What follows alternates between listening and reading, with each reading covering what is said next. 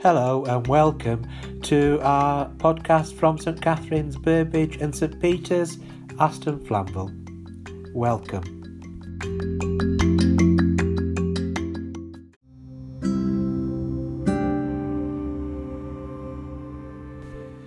Hi.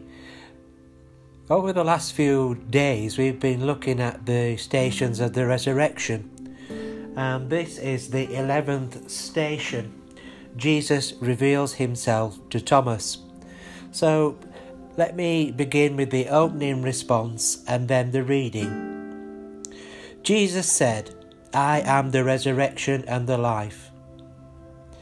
The response, Lord, you are our way, our truth, and our life. Alleluia. The reading from John's Gospel, chapter 20, verses 24 to 29. But Thomas, who was called the twin, one of the twelve, was not with them when Jesus came. So the other disciples told him, We have seen the Lord. But he said to them, Unless I see the mark of the nails in his hands, and put my finger in the mark of the nails, and my hand in his side, I will not believe. A week later, his disciples were again in the house, and Thomas was with them. Although the doors were shut, Jesus came and stood among them and said, Peace be with you. Then he said to Thomas, Put your finger here and see my hands Reach out your hand and put it in my side. Do not doubt, but believe. Thomas answered him, My Lord and my God. Jesus said to him, Have you believed because you have seen me? Blessed are those who have not seen and have yet come to believe.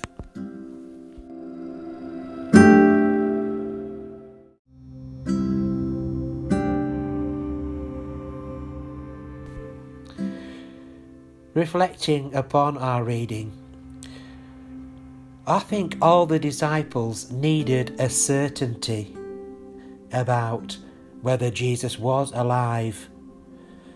And the fact that Thomas wasn't there gave them another opportunity to require that proof, that concrete, uh, physical proof, as it were. Just because Thomas was out of the room for the first time gives them that opportunity to ask again. Like we all need like an extra little bit of proof, especially something such dramatic as this that has happened. Once again, Jesus offers the opportunity for the disciples to reach out, to come to Him Scripture doesn't say whether Thomas actually did put his fingers into the scars or in his hand into the spear of the wound.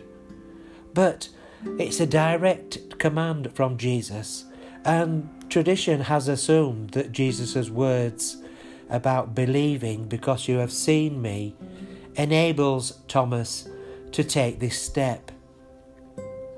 Whatever occurs is enough to elicit that famous declaration from Thomas My Lord and my God. Whether he makes this response on behalf of the whole group or just it is his own personal insight, it's not very easy to tell. Certainly, that group of believers who encountered Jesus after his resurrection is now growing. First, Mary Magdalene, then John, and Peter, now Thomas. But each has much more to fathom, for revelation is only a beginning. How you make it live and breathe in your own being is what counts. Thomas not only took his newfound knowledge of the divinity of Jesus into his own heart, but he carried it across many continents indeed into the heart of India. Christ was both the fuel for his journey and its goal. The truth he proclaimed lives with us still.